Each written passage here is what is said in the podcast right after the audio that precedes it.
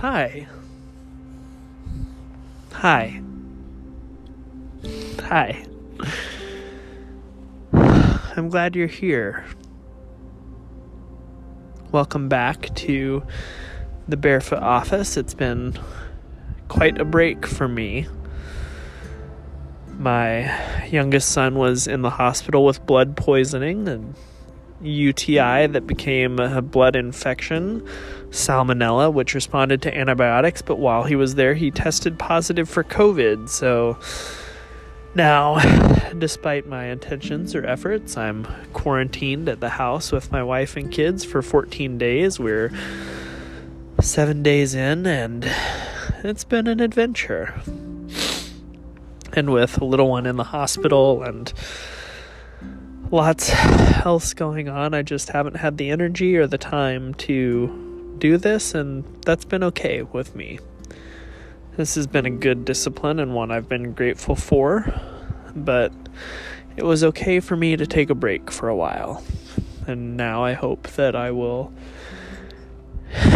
be back into the rhythm of providing this space to spend some time with you and to spend some time with Jesus. I'm not sure. It was in the week of Proper 4, kind of by happenstance as much as anything else. And so I think that actually was correct, and that this Sunday is Proper 6, the week of the Sunday closest to June 15th, today being the 14th, which means we're reading Luke 12 41 through 48 this first time as we read, what word or phrase sticks out to you?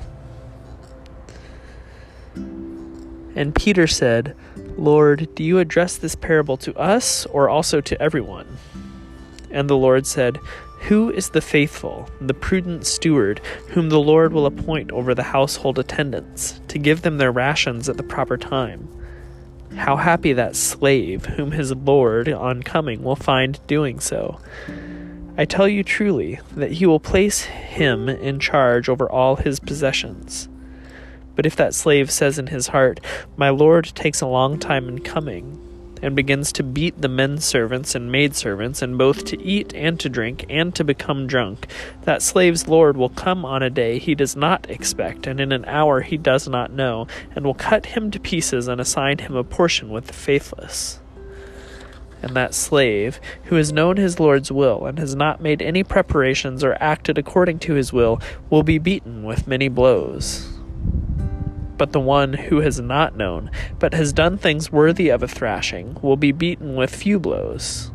And to everyone to whom much was given, from him much will be demanded. And from the one to whom much has been entrusted, they will request far more.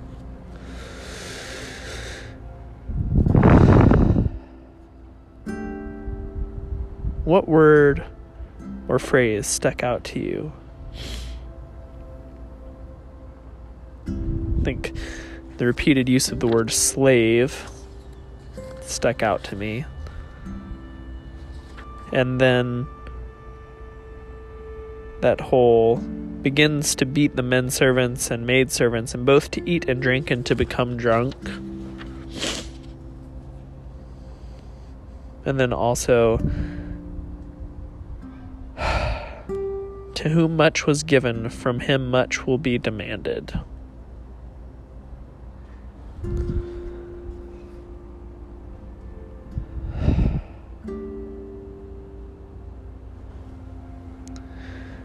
The second time, as we read, where do you see God in this text? What seems like something holy, something surprising, something wonderful in this few words that we read together. And Peter said, Lord, do you address this parable to us, or also to everyone? And the Lord said, Who is the faithful, the prudent steward, whom the Lord will appoint over the household attendants, to give them their rations at the proper time? How happy that slave, whom his Lord on coming will find doing so. I tell you truly that he will place him in charge over all his possessions. But if that slave says in his heart, My Lord takes a long time in coming, and begins to beat the men servants and the maid servants, and both to eat and to drink, and to become drunk, that slave's Lord will come on a day he does not expect, and in an hour he does not know, and will cut him to pieces and assign him a portion with the faithless. And that slave, who has known his Lord's will, and has not made preparations or acted according to his will, will be beaten with many blows. But the one who has not known, but has done things worthy of a thrashing, will be beaten with few blows. And to everyone to whom much was given, from him much will be demanded. And from the one to whom much has been entrusted, they will request far more.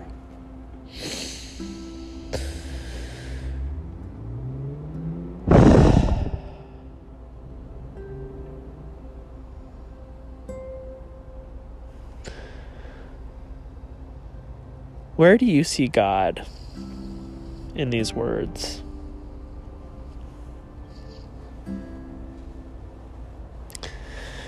For me, there at the end, I started to think about to whom much has been entrusted, they will request far more.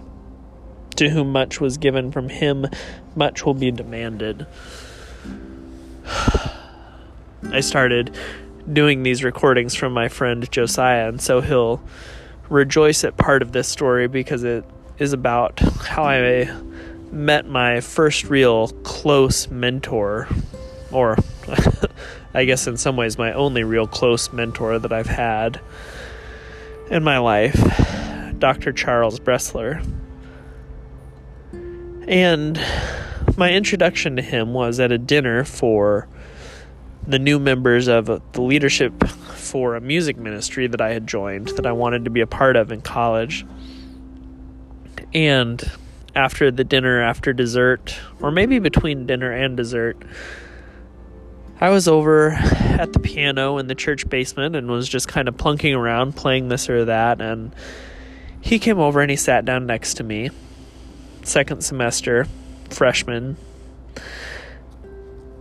and he said, Young man, I've been watching you, and to whom much is given, much will be expected. And he stood and he walked away.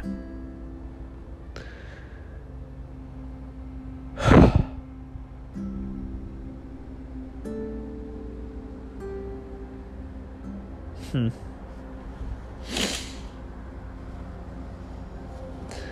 As I think about that now, I think about the context I find myself in. I've been given much, a lot of privilege, a lot of education. I've been putting it as a balm on my soul that of a national search that a church did for a youth minister, I was hired.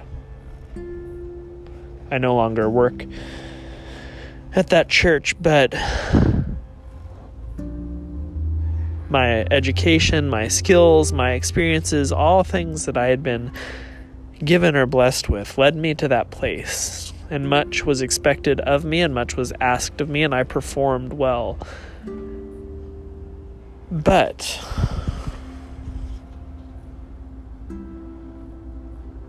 much more will be expected to one, the one whom much has been entrusted, they will request far more. I've been thinking these last few days about how my whiteness, my privilege, the excellence of the things that I've attained an Ivy League master's degree, a college degree, near perfect grades in high school excellent jobs that I was able to step into, programs with very selective admission rates. And yet, all of that, not all of it, well, all of it came with some measure of privilege of my skin color. It was expected that I would be able to do these things, and yes, I had to work hard to do them, but it wasn't a particular shock or surprise when you look at each step individually that I should make the next step to be able to do any of those things. And so, what is the far more that's being asked of me? Now I see it in using my voice to try to explain white privilege, white fragility, systems that benefit other people, those who haven't been given what I've been given. To use my voice to amplify voices of color, the marginalized, the downtrodden, the oppressed. And where that leads me, I don't know, but it's the step that I'm taking right now. And we'll see where it goes. Because I've been given much, and more will be expected of me. And part of me says that with a sense of deep, bone weary exhaustion.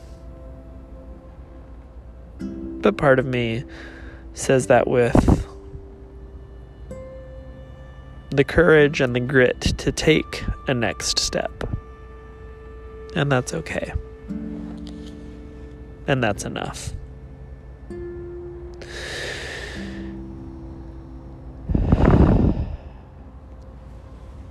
This third time as we read, What is God calling you to do or to be in this passage?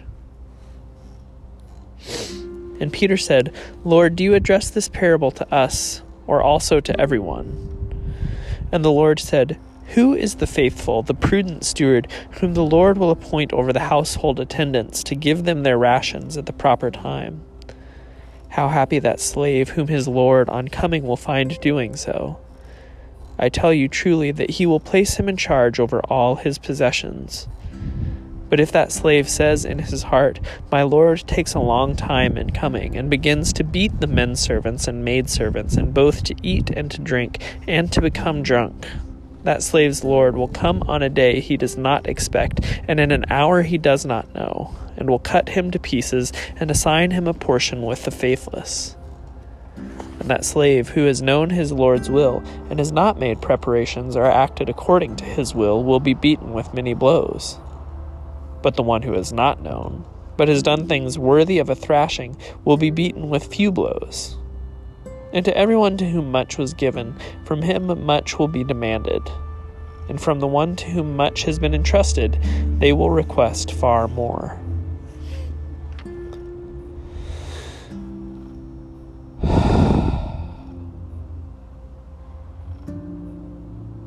What is God calling you to do or to be in these words?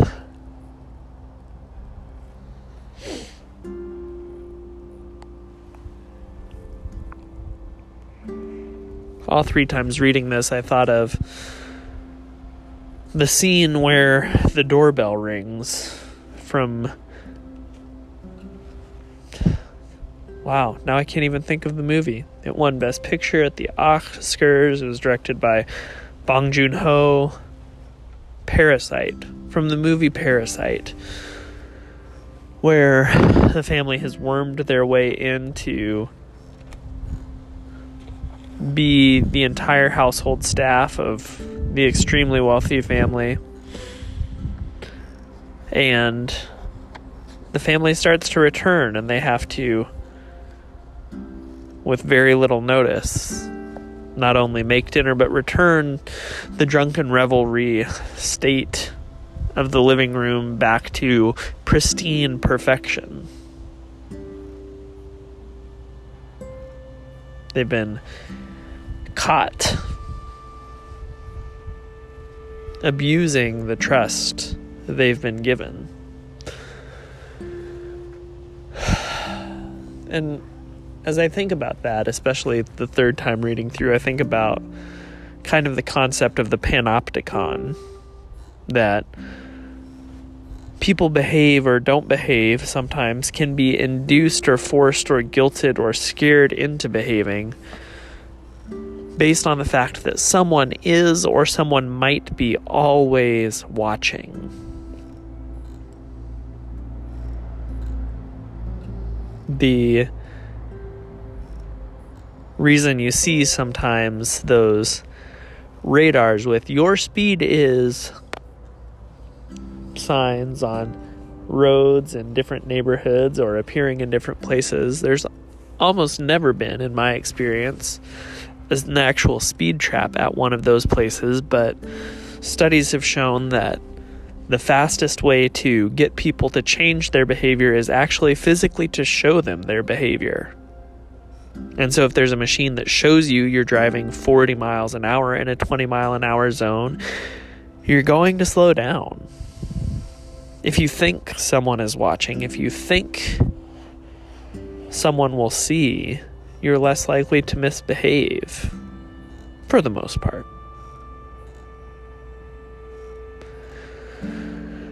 And it just strikes me that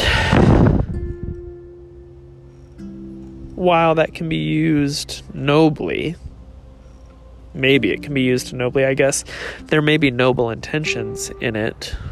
To me, it just sounds like the internalized voice of the inner critical parent. Because I constantly am afraid of getting in trouble, I will not take certain actions I will keep rigid control of myself. I will lock up my inner child that wants to play, that wants to be free, that wants to adventure, that wants to explore in an internal cage inside myself and throw away the key. Because fun might lead me to exploration, might lead me to adventure, might lead me to recklessness, might lead me to getting in trouble and becoming punished.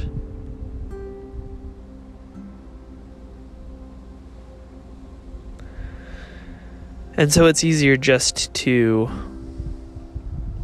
Even tonight, I reflected I was anxious to get the kitchen clean. Why? Yes, it'll be nice in the morning if the kitchen is clean and ready for breakfast, but why was I pushing myself so hard to get the kitchen clean before I played the guitar, or before I sat down to watch a movie or a TV show, or before I did some reading, I had to clean the kitchen first because someone is watching me. And to borrow the words from the great debaters, you do what you have to before you do what you want to do. There's a voice of an inner critical parent inside of me, whether it's my parent's voice or not, is immaterial. It's criticism, it's judgment, it's the constant fear of being caught out, of being punished. The thing that controls me is fear fear that the master will come back.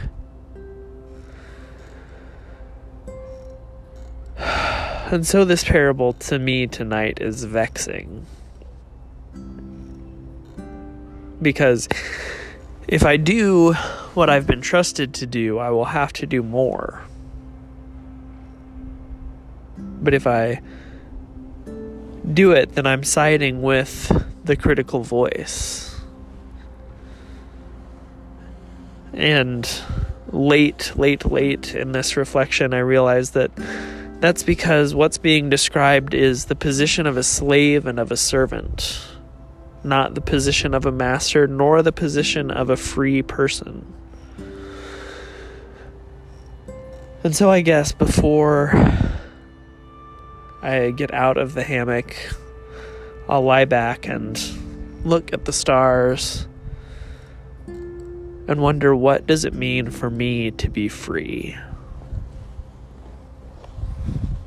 And tonight that will be enough.